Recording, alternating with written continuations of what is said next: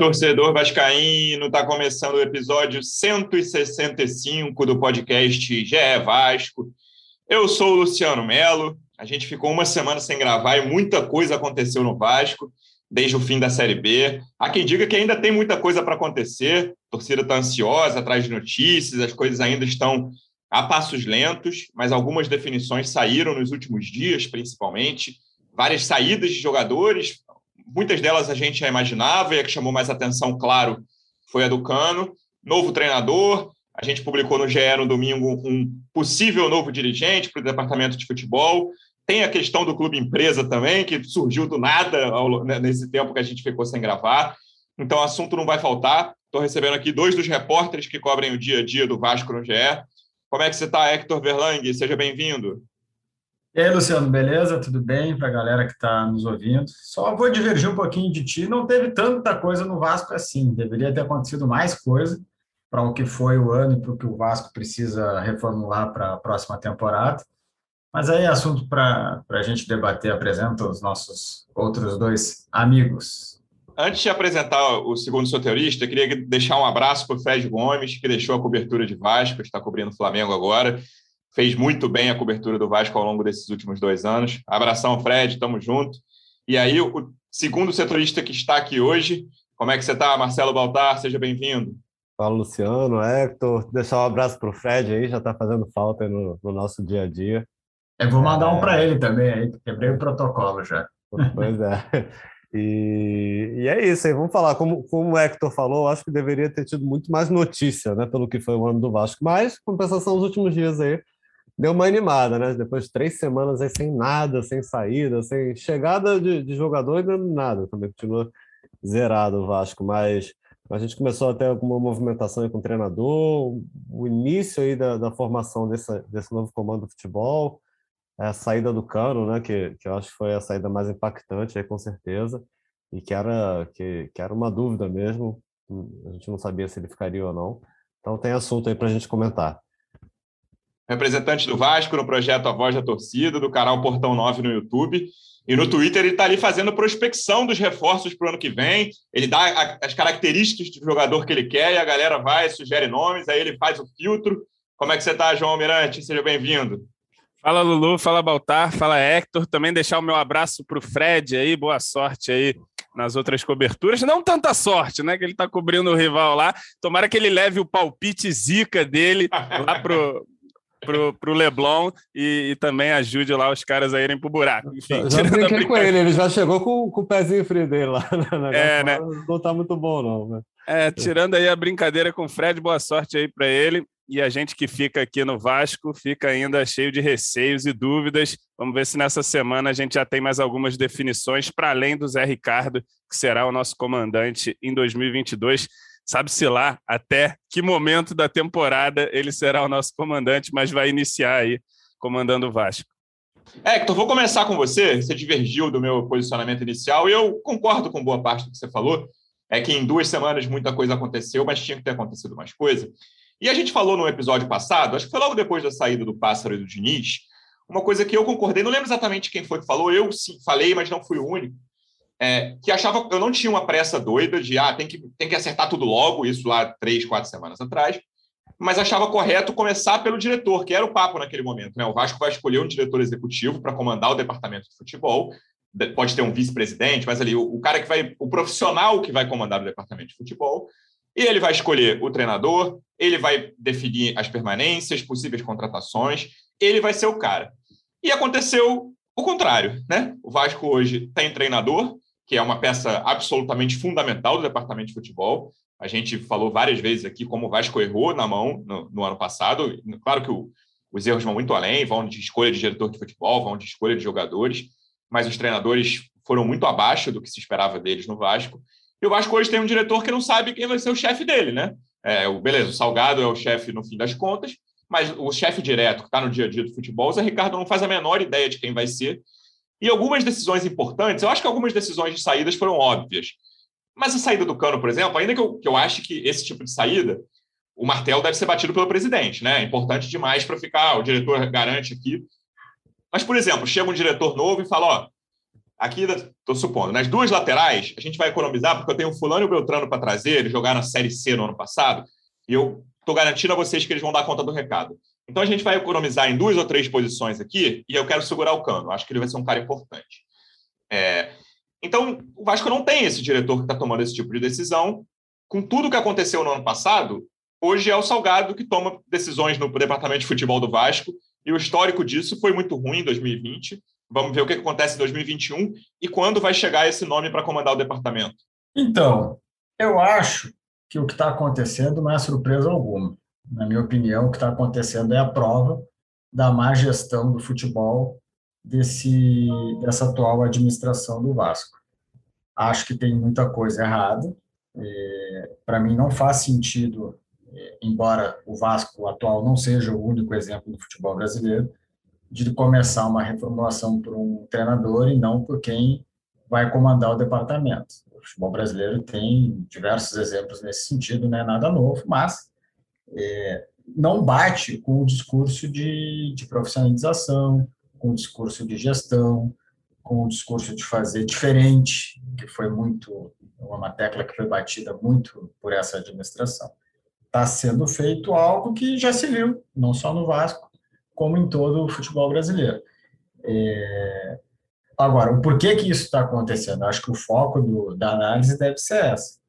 Está acontecendo porque, na minha opinião, o Vasco não sabe o que fazer. Na minha opinião, o Vasco tem um diagnóstico de que precisa mudar, mas não sabe exatamente como é, é, e o que, que tem que mudar. Está muito claro para mim que é, existe uma necessidade de ter mais gente no departamento de futebol, a qual eu concordo. Acho que temos diversos uh, argumentos para apontar que a, a, gestão de só ter uma pessoa, que foi o Alexandre Passo, é, não deu certo e, e, e deve mudar. Mas, enfim, é, eu não consigo entender, não consigo perceber o que, que o Vasco quer. Eu só consigo perceber que o Vasco quer pessoas que já trabalharam no Vasco ou que têm uma relação com o Vasco e que a partir daí a coisa vai acontecer. Como? O que, que vai ser feito? Como que vai ser feito? Ninguém sabe. Até porque, se existe isso, é, claro, dentro do Vasco, isso não é colocado para fora. O presidente Salgado não se manifestou depois que terminou o Campeonato Brasileiro da Série B, como foi dito que iria acontecer.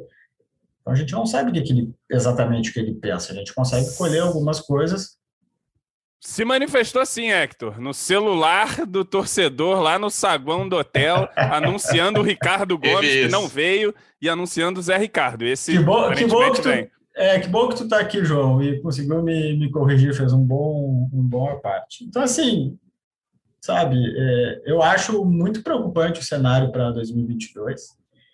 Acho que as poucas coisas que o Vasco anunciou, eh, e vou separar em, em, duas, que é a contratação do técnico, eu acho que é uma contratação interessante. É difícil dizer se é uma boa ou uma má contratação, porque tem que esperar para ver como é que é o trabalho. Mas eu acho o mercado de técnico muito complicado. Acho que o mercado de técnico para um time que vai jogar a Série B é, é mais complicado ainda. É, então, eu acho que é um, foi uma, uma escolha que pode tem mais chance de dar certo do que dar errado. Mas, enfim, vamos, vamos aguardar. E as outras, as outras definições que foram as saídas de, acho que oito jogadores já, foram oito jogadores que, eu até depois que eu terminar de falar, vou pesquisar aqui, e aí eu corrijo se eu estiver errado, mas foram oito jogadores que foram contratados para esse ano, ou seja, é, oito jogadores que não deram certo nessa gestão de futebol que está muito mal feita. Então, só prova o que que não era grande coisa, assim, é, não permanecer com esses jogadores. Era meio óbvio que ia acontecer. Então, assim, o Vasco Acho tá... só o Andrei. Acho que só o Andrei. Que... É, só o Andrei. É, não precisa nem pesquisar, porque os, os únicos jogadores, tirando os da base, categoria na qual o Andrei se inclui, que não chegaram para 2020, 2021, já estou trocando os anos, foram Cano, Castanho e Léo Matos, né? Todos os outros chegaram para esse ano, é, tirando os da base. Então, Andrei e Cano são jogadores que não saíram e não foram contratados pela gestão é. Salgado. Não, então, assim, não, as definições do Vasco elas são muito poucas perto do que o Vasco precisa, sabe? E, enfim, eu acho que é, tudo que foi dito não está sendo feito. Está se mantendo um, um modus operandi que a gente já viu que tem muita chance de dar errado. É, eu vou só para retomar o que eu falei lá atrás e não parecer contraditório. eu não tenho uma pressa louca de tem que na primeira semana de dezembro tem que estar tá tudo pronto. É, eu acho, por exemplo, que o fim do, da Série A, que a gente está gravando na terça, a Série A acaba daqui a dois dias, na quinta-feira, é um bom marco. Assim. Eu acho que se o Vasco tiver na semana que vem com a equipe de trabalho, né, não com os jogadores, com a equipe de trabalho com o departamento fechado, eu acho que está justo. Não acho que, nossa, perdeu um mês da Série B, beleza, perdeu. Mas não acho que faça uma enorme diferença, mesmo levando em conta todas as limitações financeiras do Vasco na briga, seja com clubes da Série A, então nem se diga, e com alguns clubes da Série B também. Provavelmente tem um Grêmio chegando aí com um poderio financeiro que nem se compara ao do Vasco. Então, é, eu vou manter esse posicionamento lá de trás. Não acho que tenha que ter uma pressa louca, de tem que estar tá tudo, tá, tá tudo atrasado. Mas eu acho muito contraditória a forma como esse departamento de futebol está sendo montado, Baltar. É, porque aí não tenho pressa para fechar com o Zé Ricardo também, sabe? Porque eu preciso, isso na minha, no, meu, no meu raciocínio, tá? Que vocês, obviamente, podem discordar. Eu acho até que o meu raciocínio é minoria, é, pelo que eu vejo de torcida do Vasco. Eu não, eu não tenho uma pressa doida. Beleza, vou esperar a Série A. Sexta-feira eu vou conversar com os meus alvos de para diretor de futebol, né? Ah, eu tenho plano A, plano B e plano C. Vou ver, ah, é o Anderson Barros, mas, cara, o Palmeiras acabou de ganhar a Libertadores. Ele tem que ter uma conversa com a Leila lá. Inicialmente a Leila não queria ficar com o Anderson mas o Abel encheu a bola do Anderson na coletiva pós-Libertadores e dentro do, do estádio do Centenário ainda. O Abel Ferreira encheu a bola do Anderson. Os jogadores do Palmeiras falam muito bem dele também, quase todos. Querem a permanência. Então, existe uma questão ali que aí eu já acho que se passar de semana que vem, fica muito tarde. E aí, Anderson, vai se resolver? E tem que ter um plano B, cara. Não é o Anderson, ah, não é o Ricardo Gomes, que chegou, no, chegou a ser anunciado pelo Salgado, como o João falou, e, e não rolou. O Vasco tem que pensar nesse plano B e aí, cara, começar a montar o departamento. Entendeu? Ah, é o Praz que vai fazer ali uma relação entre dirigentes e jogadores. Vamos acertar com o Praz, anuncia o Praz. É, vamos pensar em reforços, vamos decidir saídas. O que eu acho, é, a demora, Baltar, me incomoda menos do que contratar o técnico antes de saber quem vai, enfim, ser o chefe desse técnico diretamente.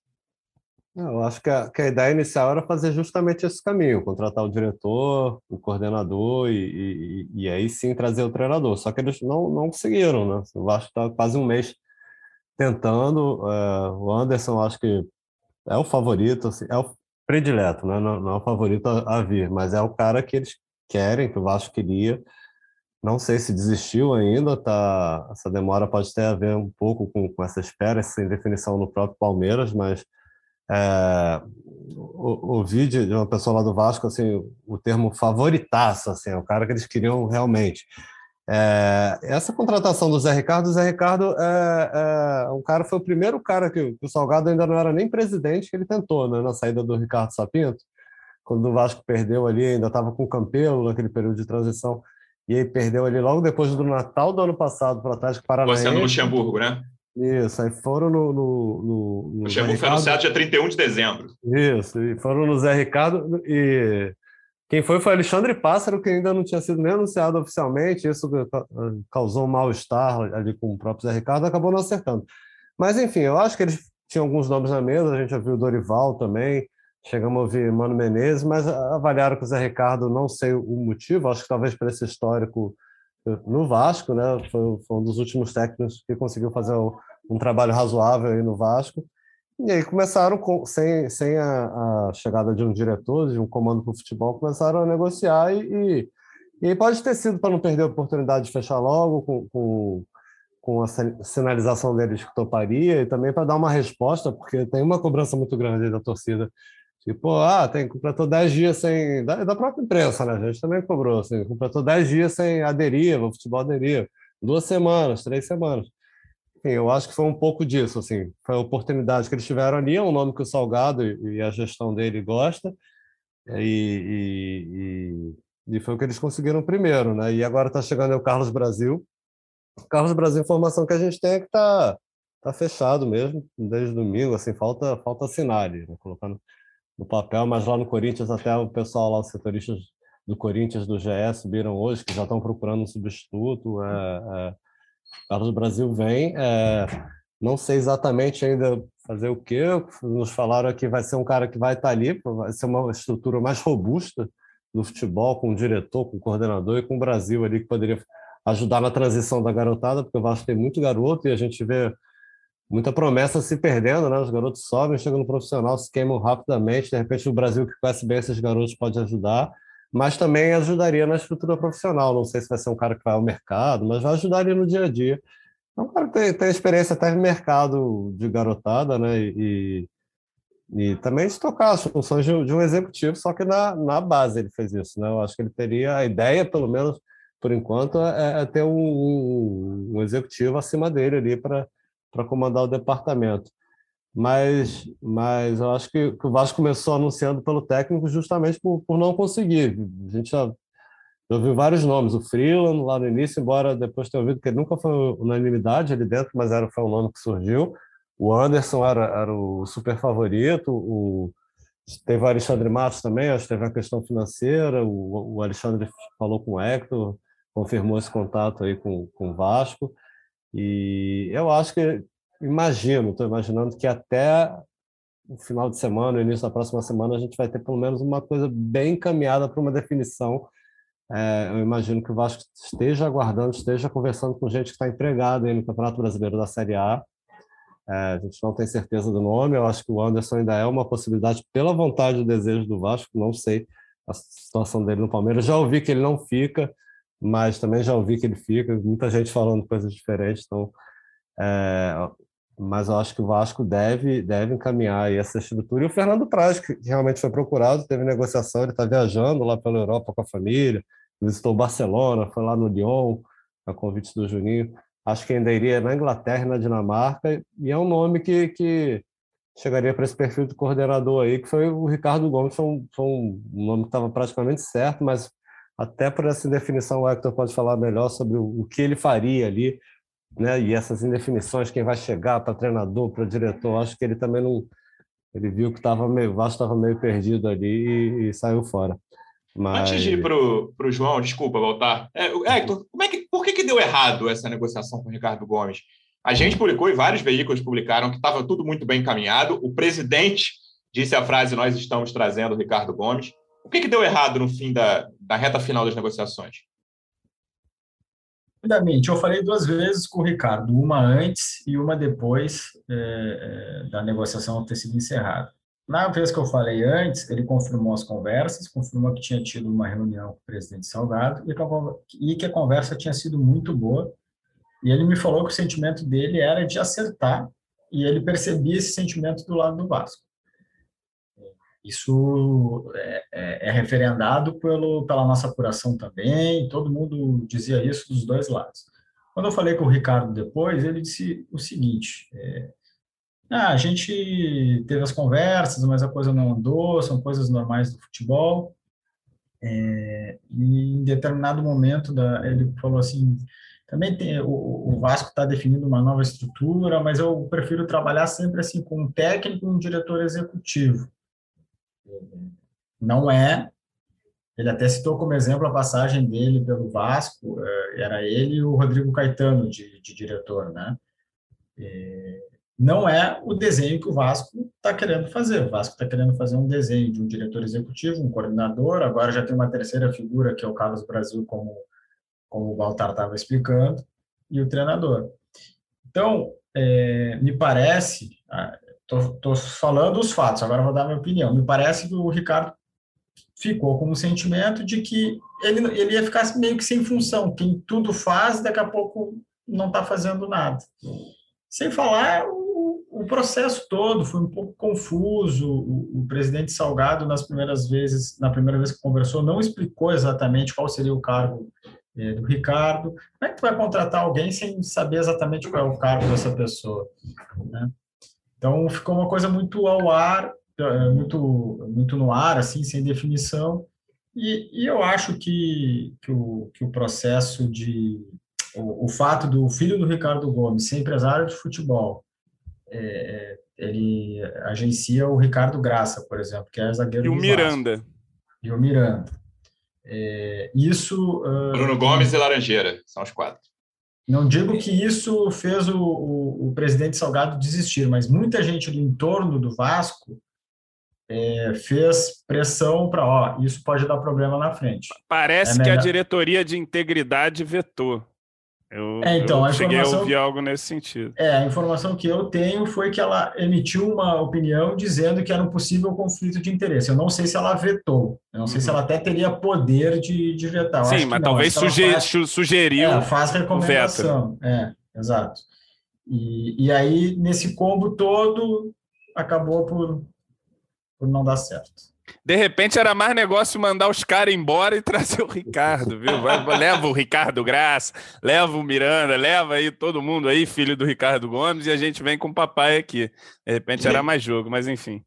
É, João, com tudo isso, eu acho que o que mais me preocupa é essa figura do diretor, né? Porque não que o diretor vai entrar em campo, mas o diretor vai contratar quem vai entrar em campo.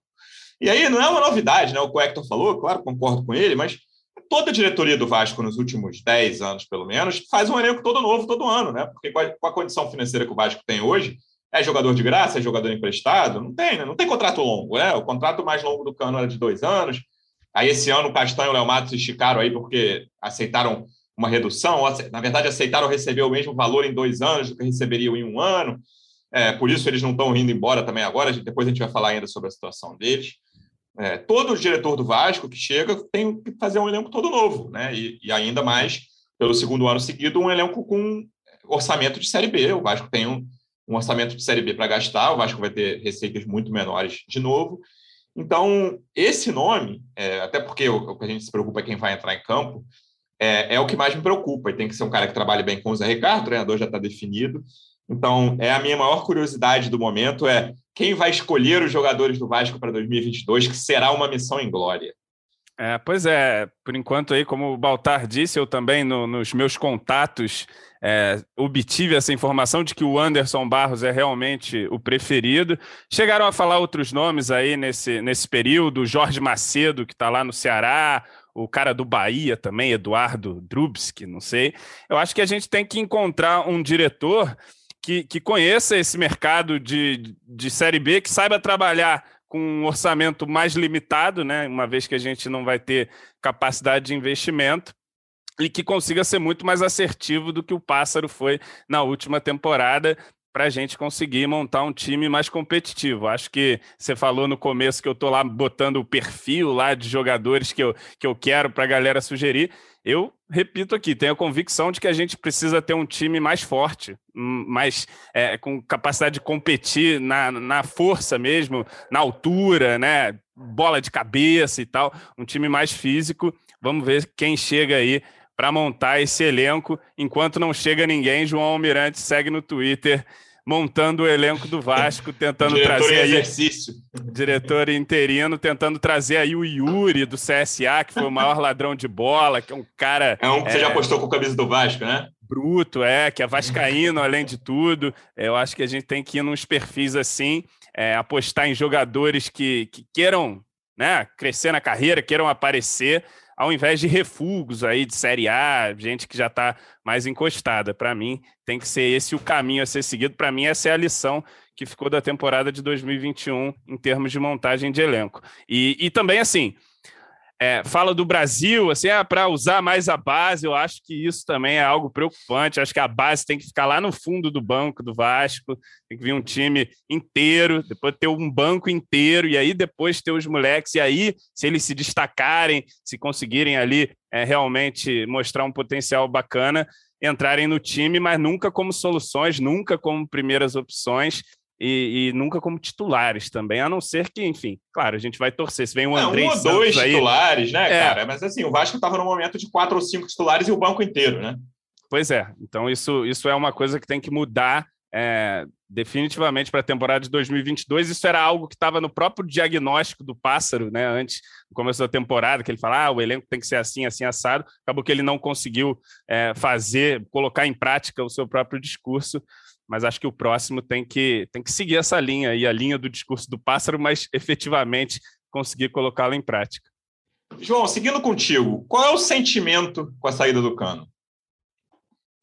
Cara, é triste, né? Porque o Cano ele foi um cara que uma contratação das raras que o Vasco fez nesses últimos anos, que era de um jogador em alta, né? O cara tá jogando bem pra caramba lá na Colômbia, veio e tal para o Vasco, até algo meio assim, pô, inacreditável. O Vasco tá trazendo um cara realmente em alta aí, que tá, tá com bom desempenho nas últimas temporadas. Acho que ele fez uma excelente Série A num time é, ruim do Vasco, né? E, e, ele conseguiu ficar acima do nível do time. E na Série B eu acho que ele ficou no nível do time. Ele, tudo bem, ah, o time é muito ruim, tem o contexto. Evidentemente que se o, se o Vasco desse um time mais técnico para o Cano, que criasse mais, ele teria a chance de ser muito mais efetivo. Mas acho que nessa última Série B aí ele ficou devendo. Talvez não seja um jogador é, das características do campeonato, né? Eu vi o meu amigo Garoni até fazendo uma análise interessante do porquê ele funcionaria melhor na Série A do que na Série B. Na Série A, o Vasco podia jogar muitas vezes reativo, né? Os times vindo para cima e ele acabava tendo um pouco mais de espaço. Na Série B, o Vasco geralmente, pelo menos esse ano, ficava com a bola e tudo mais.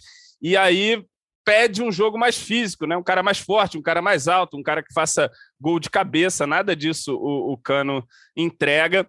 Mas é triste, né? A gente vê um jogador que, que tem talento, que tem qualidade, mas o nosso contexto, infelizmente, não, não o ajuda. E esse ano ele, ele sucumbiu junto com todo o time, também não fez uma boa Série B, fez oito gols de, de bola rolando, teve pênaltis aí decisivos que ele acabou desperdiçando também enfim, é, é, é, triste, mas eu acho que o custo-benefício do Cano nessa Série B é, não estava se justificando, né? Falava que, falaram aí que ele ganha algo próximo de 400 mil reais, enfim. É, eu acho que é, não é um salário que o Vasco tem capacidade de arcar nesse momento para a Série B.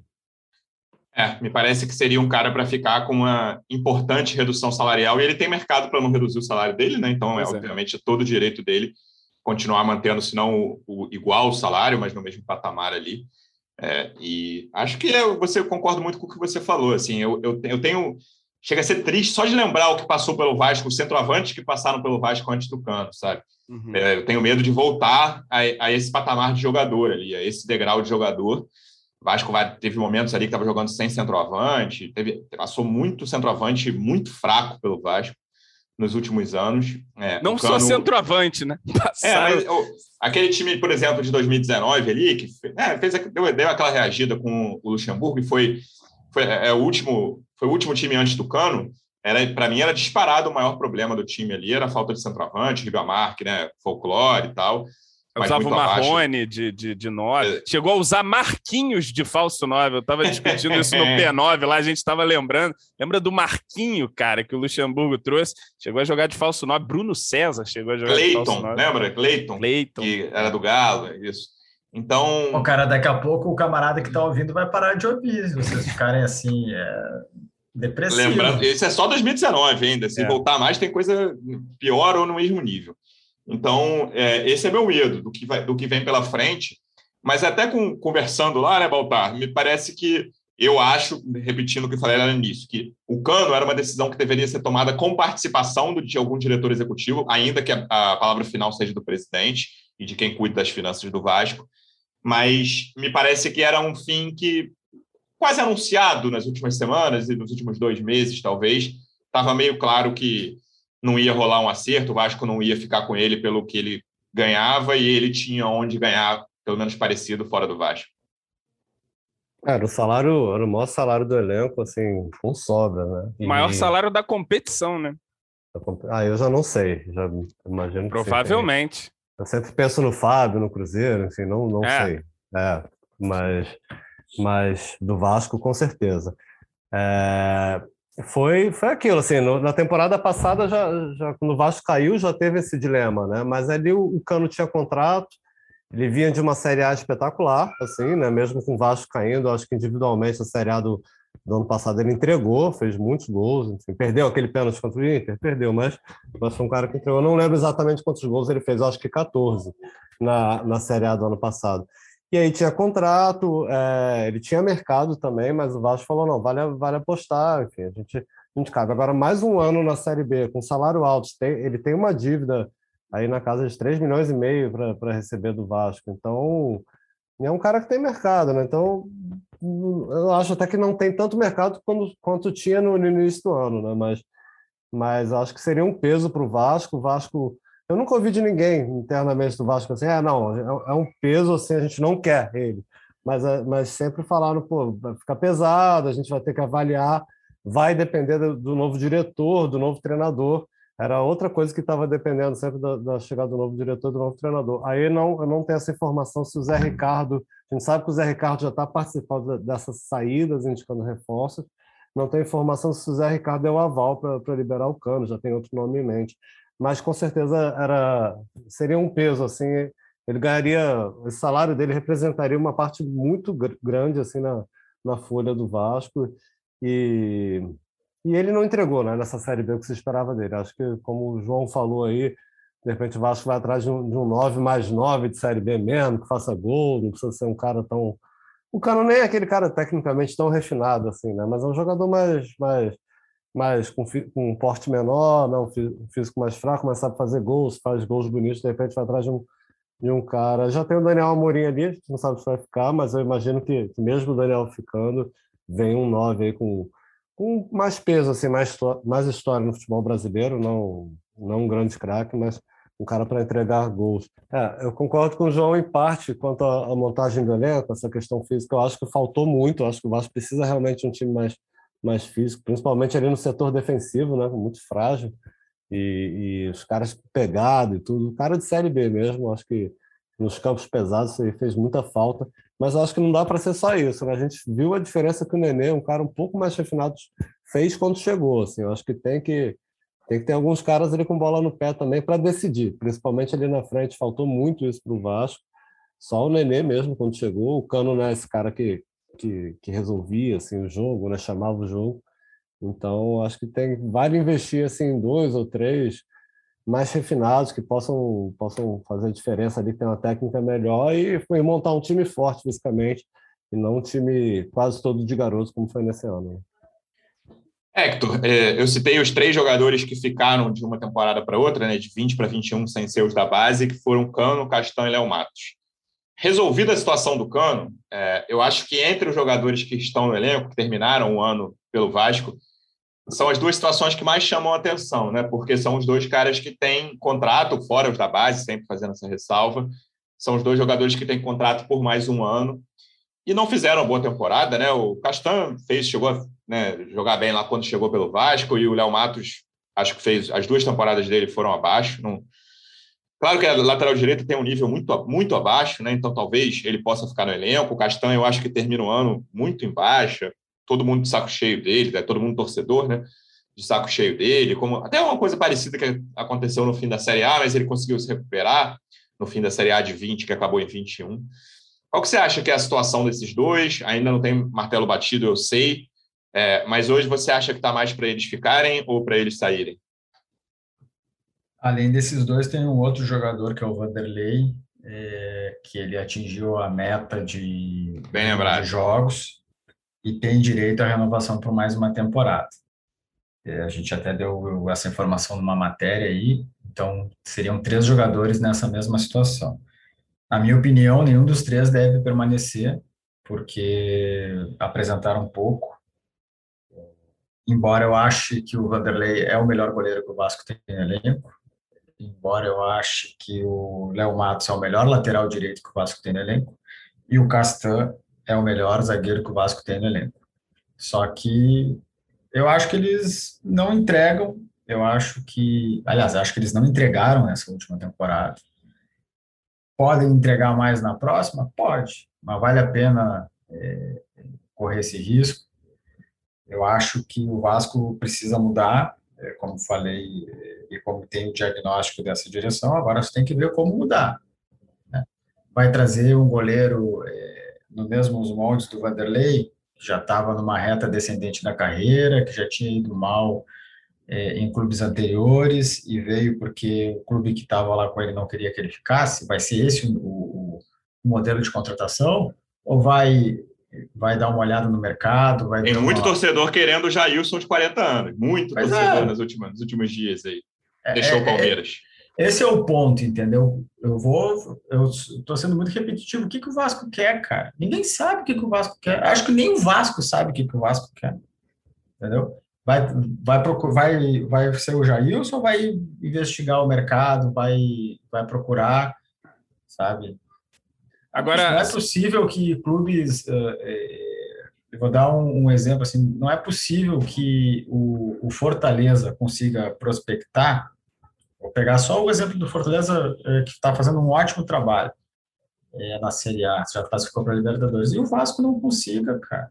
Não, não faz sentido isso, sabe? Não, eu estou usando o exemplo do Fortaleza porque não é difícil de fazer. Mas então, o negócio de prospectar. O elenco do Fortaleza, o elenco do Fortaleza, com a camisa do Vasco em 2021, você acha que terminaria a Série B em que lugar?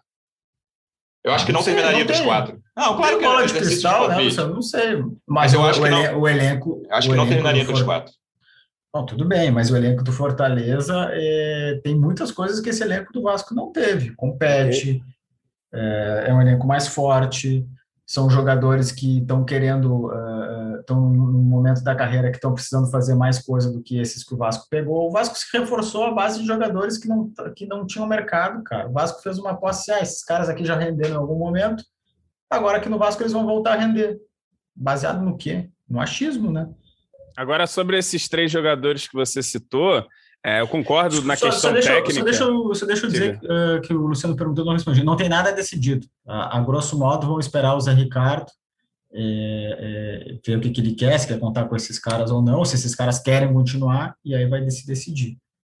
É. Agora, sobre essa, esses três jogadores aí que você apontou, eu concordo que tecnicamente eles são os melhores da posição dentro do elenco do Vasco, mas eu acho que é uma questão para além de técnica, né? É de ambiente, é de vestiário, é de renovar tudo ali no Vasco. Acho que é, o Castan tem que puxar essa fila, não, não, não tem mais como ele ser a principal liderança do vestiário.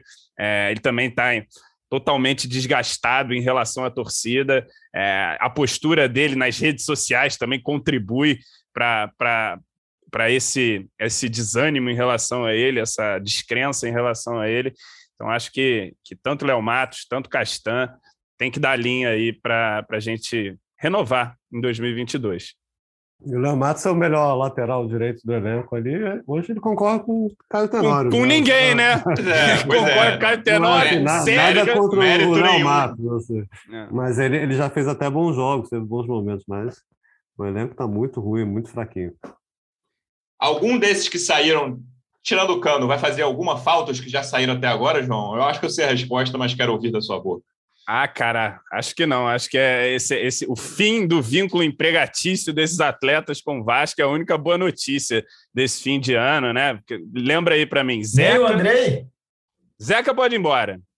O. Valber, Rômulo, pô, pelo amor de Deus. Léo Jabá, Léo Jabá, Hernan... Pois é, então, todo mundo pode ir embora. O, o Andrei. Andrei toda pinta que vai estourar em algum outro lugar. Aí. É, Mas o Andrei. O não, não, não, dava mais. É, o Andrei é uma questão de ambiente também, de desgaste, de ranço da torcida e tal. Acho que o Andrei tem até potencial para ir bem em outro time. Assim, já espero, inclusive, já até fiz um tweet a respeito disso. Vai pintar aquela bolinha lá e, o, e vai aparecer gol do Andrei, lá no Beira Rio, abriu o placar. de fora da área. Taço, aí vai Lédio Carmona, Andrei faz falta ao time do Vasco. Já vejo o Luiz Carlos Júnior mandando essa lá. Enfim, mas acho que tinha que ir também. Acho que a gente tem que ter uma renovação completa desse elenco do Vasco. É, são jogadores remanescentes de rebaixamento, com outros que não subiram. É, tem que mudar tudo ali. Acho que a torcida merece um time novo. Ainda mais, mesmo que a gente tenha medo do que vem por aí também. Mas acho que pelo menos o alento de um time novo, todo novo, para a gente cornetar todo mundo novo, Acho que a gente merece esse mínimo aí. Seguindo no, no quadro João Almirante Opina, vou voltar um pouquinho uh, ao tema inicial. É, a gente dis, discutiu o, o, mecanismo, como foi feita a contratação, mas eu, eu queria saber o que, que você achou do nome do Zé Ricardo, novo treinador vascaíno. Ah, cara, eu já falo isso há algum tempo. O Vasco geralmente ele não escolhe treinador, é o treinador que escolhe o Vasco, né? O cara que acerta, ah, não, vou lá, vou aceitar. Acho que o Zé Ricardo teve uma boa passagem aqui em 2017 ele conseguiu, com um time bem mais ou menos que o Vasco tinha, é, fazer uma boa produção, fazer o time até jogar bem em alguns jogos. Era um time que tomava pouquíssimo gol em 2017. Eu cheguei a, a conferir lá a lista dos jogos. É, o Vasco venceu alguns jogos com o Zé Ricardo por 1 a 0 que é o sonho da torcida vascaína hoje em dia, é vencer um jogo de 1 a 0 não tomar gol, é, tomou pouquíssimos gols ali. É, enfim, é, acho que era uma, um dos nomes possíveis aí que a gente sempre especulava. Ele me parece ser um cara bastante sério, assim, bastante trabalhador, dedicado, e enfim, acho que, que pode dar, dar certo, né? Agora, enfim, vai ter que dar um elenco para o cara trabalhar, porque não existe mágica, né? Vamos ver aí o que, que entregam para o Zé Ricardo trabalhar, mas acho que ele vai ser pelo menos alguém que não vai ter vergonha de começar um time pela defesa, de, de enfim, se for o caso, jogar de maneira fazer reativa, fazer o feijão com arroz ali simplíssimo, temperadinho ali com outro jogador de maior técnica, que eu concordo com o Baltar, a gente tem que procurar ali jogadores mais decisivos para o nosso setor de ataque, mas acho que ele, ele pode fazer um bom trabalho, sim, um trabalho feijão com arroz ali, simples, focado em, em primeiro armar uma defesa, e é isso que eu espero dele. É, aquele time de 2017 dele ali é o né, último, última boa campanha do Vasco.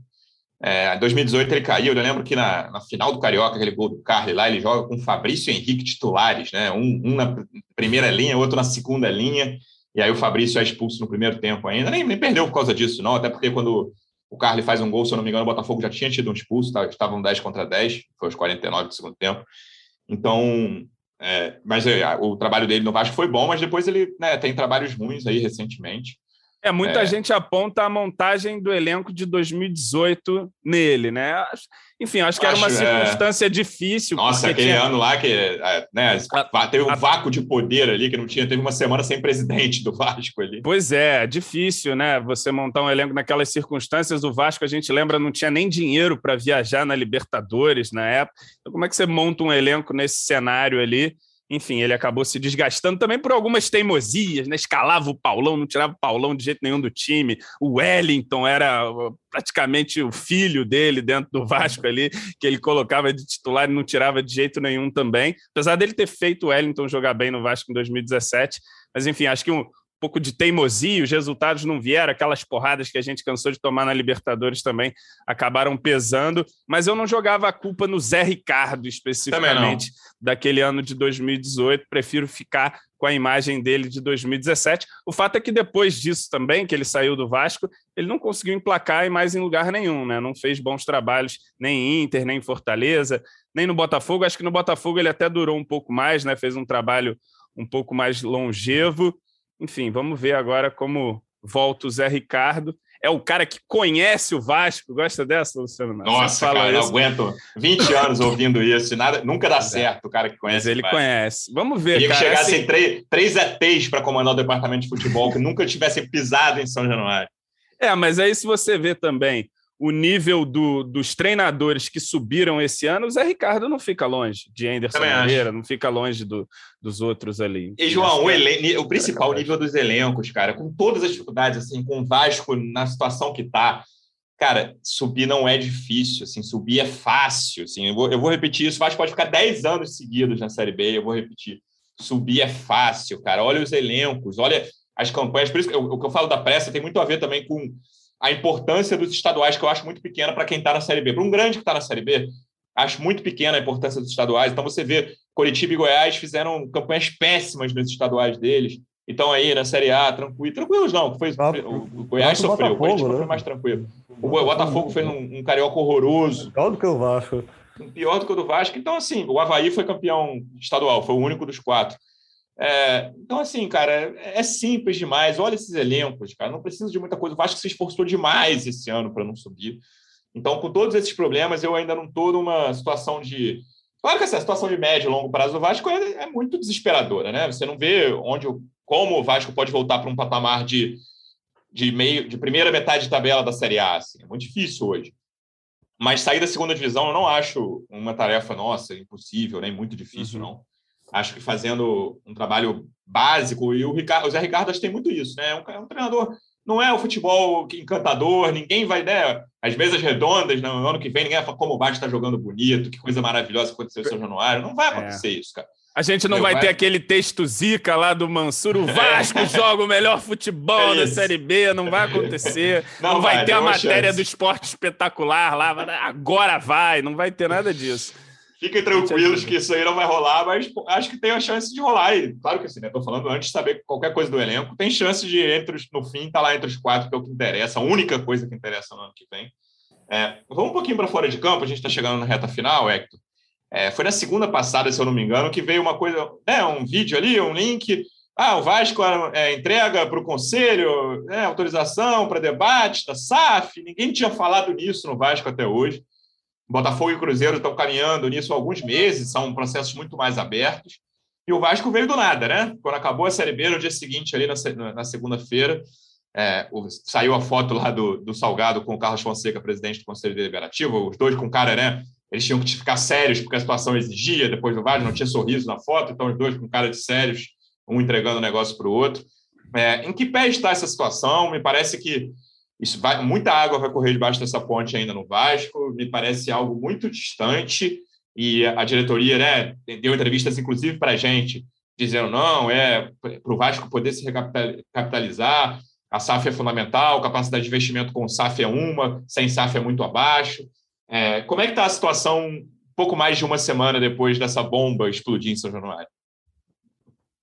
Situação segue confusa, como atualmente tudo é no Vasco. É, o Vasco fez a, essa divulgação da ideia do projeto da SAF é, um pouco depois do presidente Jorge Salgado, ter, Jorge Salgado ter dito numa coletiva que o Vasco era viável financeiramente, mesmo se continuasse na Série B. O Vasco está é, fazendo esse movimento da SAF, mesmo com o entendimento do vice de finanças Adriano Mendes, de que o Vasco vai investir mais no futebol no, na próxima temporada do que investiu nesse ano.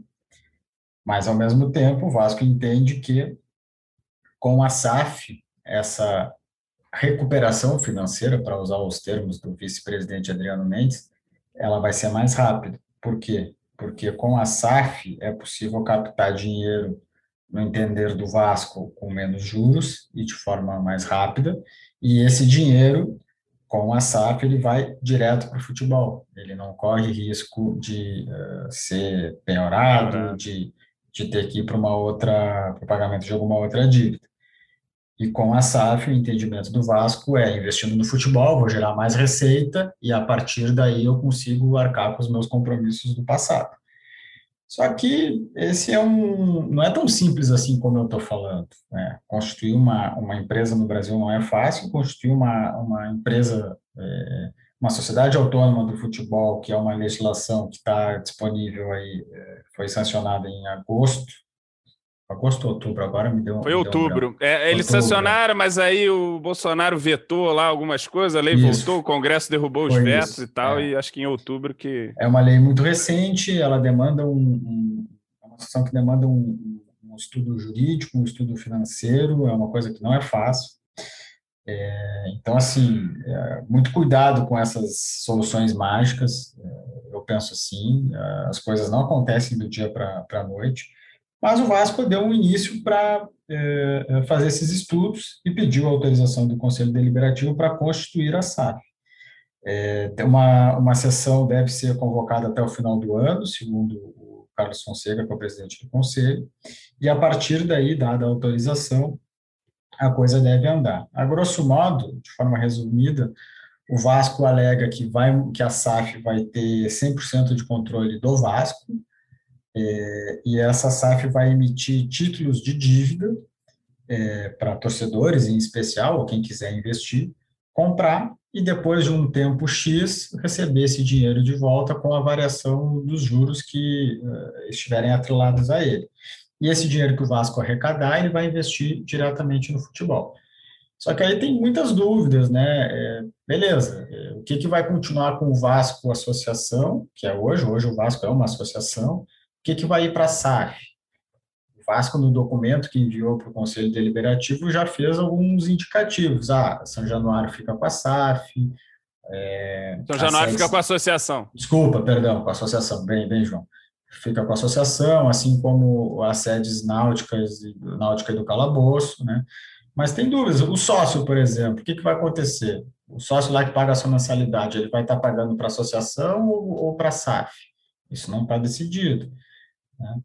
É, no, Me parece, no... nessa questão do sócio, que o sócio torcedor seria da SAF e o sócio estatutário da associação. É, esse é o entendimento do Carlos Fonseca. A gente publicou uma entrevista com ele, só que esse é o entendimento de uma pessoa. Sim. Eu não sei como é que o, o, o, Jorge Salgado, o presidente Salgado, pensa sobre isso, ele não, não falou.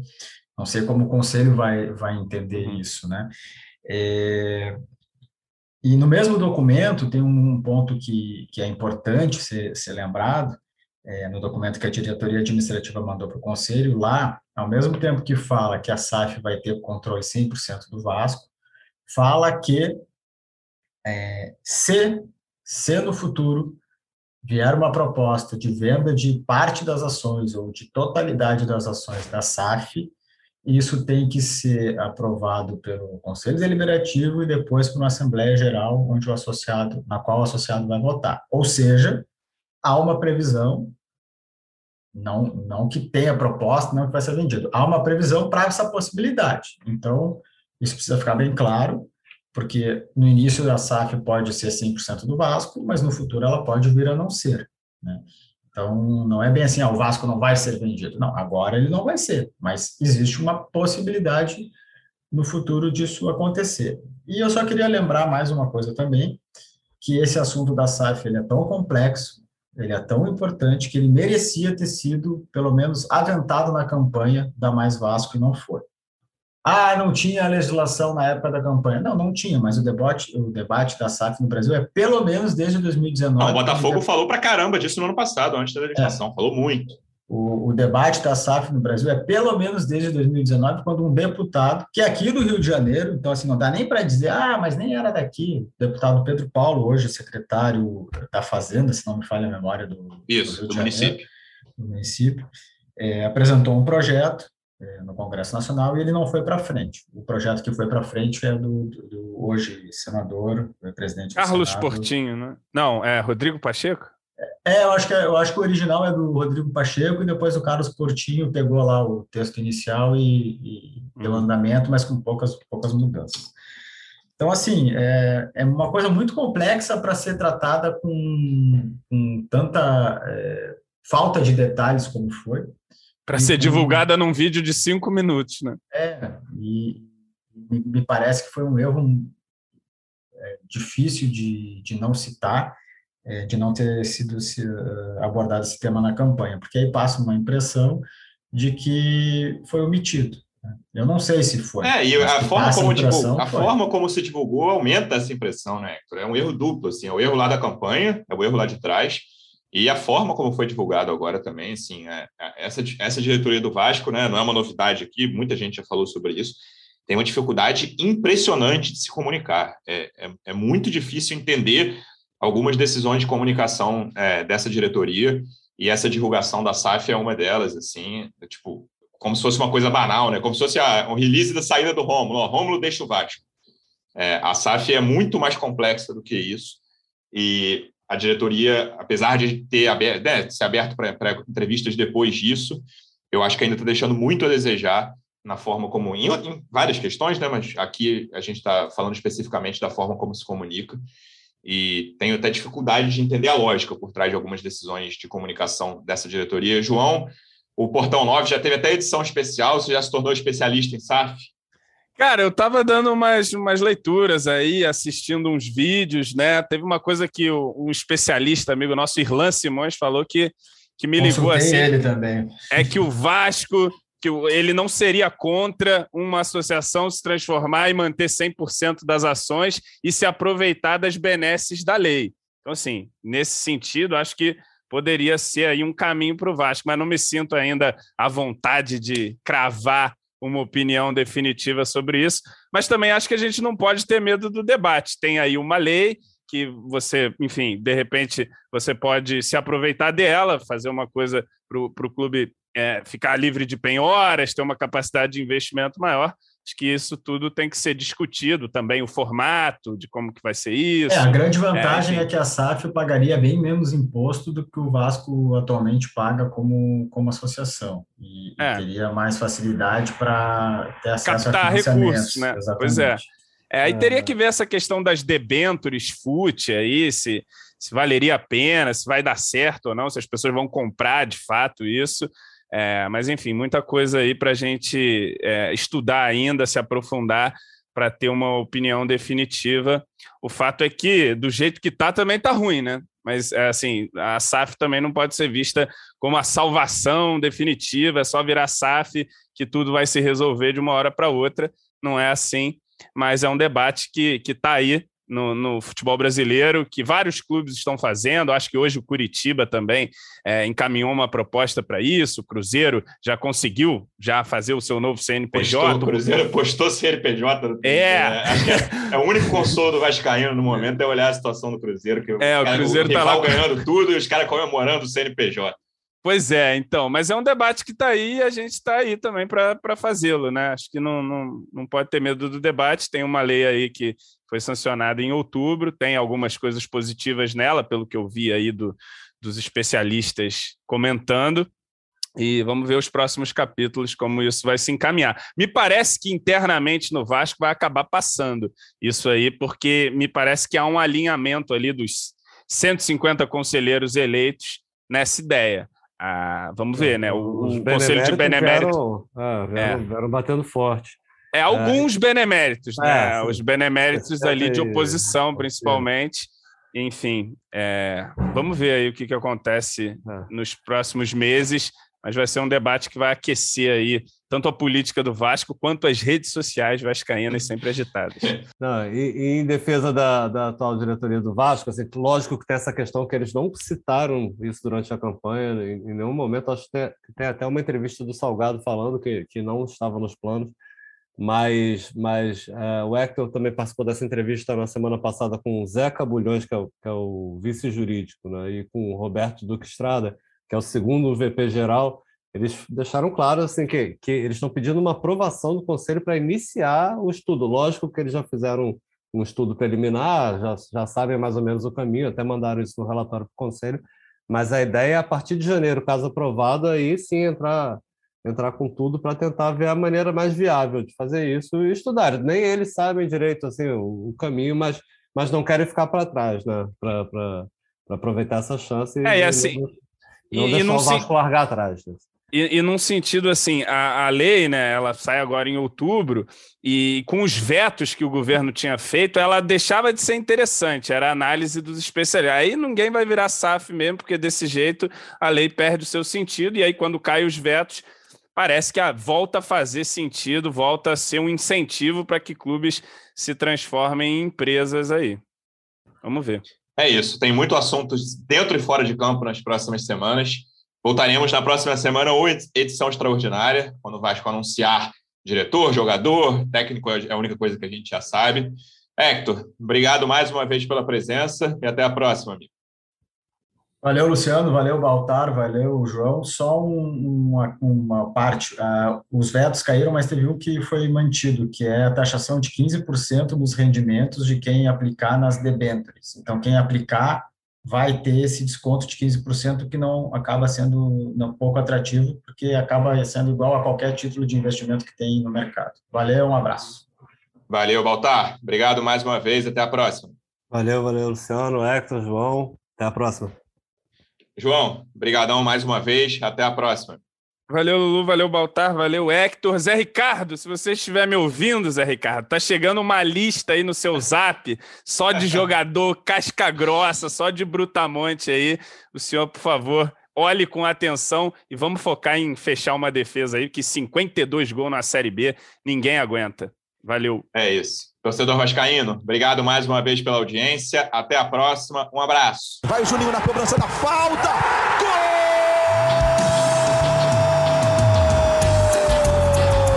Gol! Podcast. Sabe de quem? Do Vasco! Do Vascão da Gama, do Gigante da Colina. É o GE Vasco.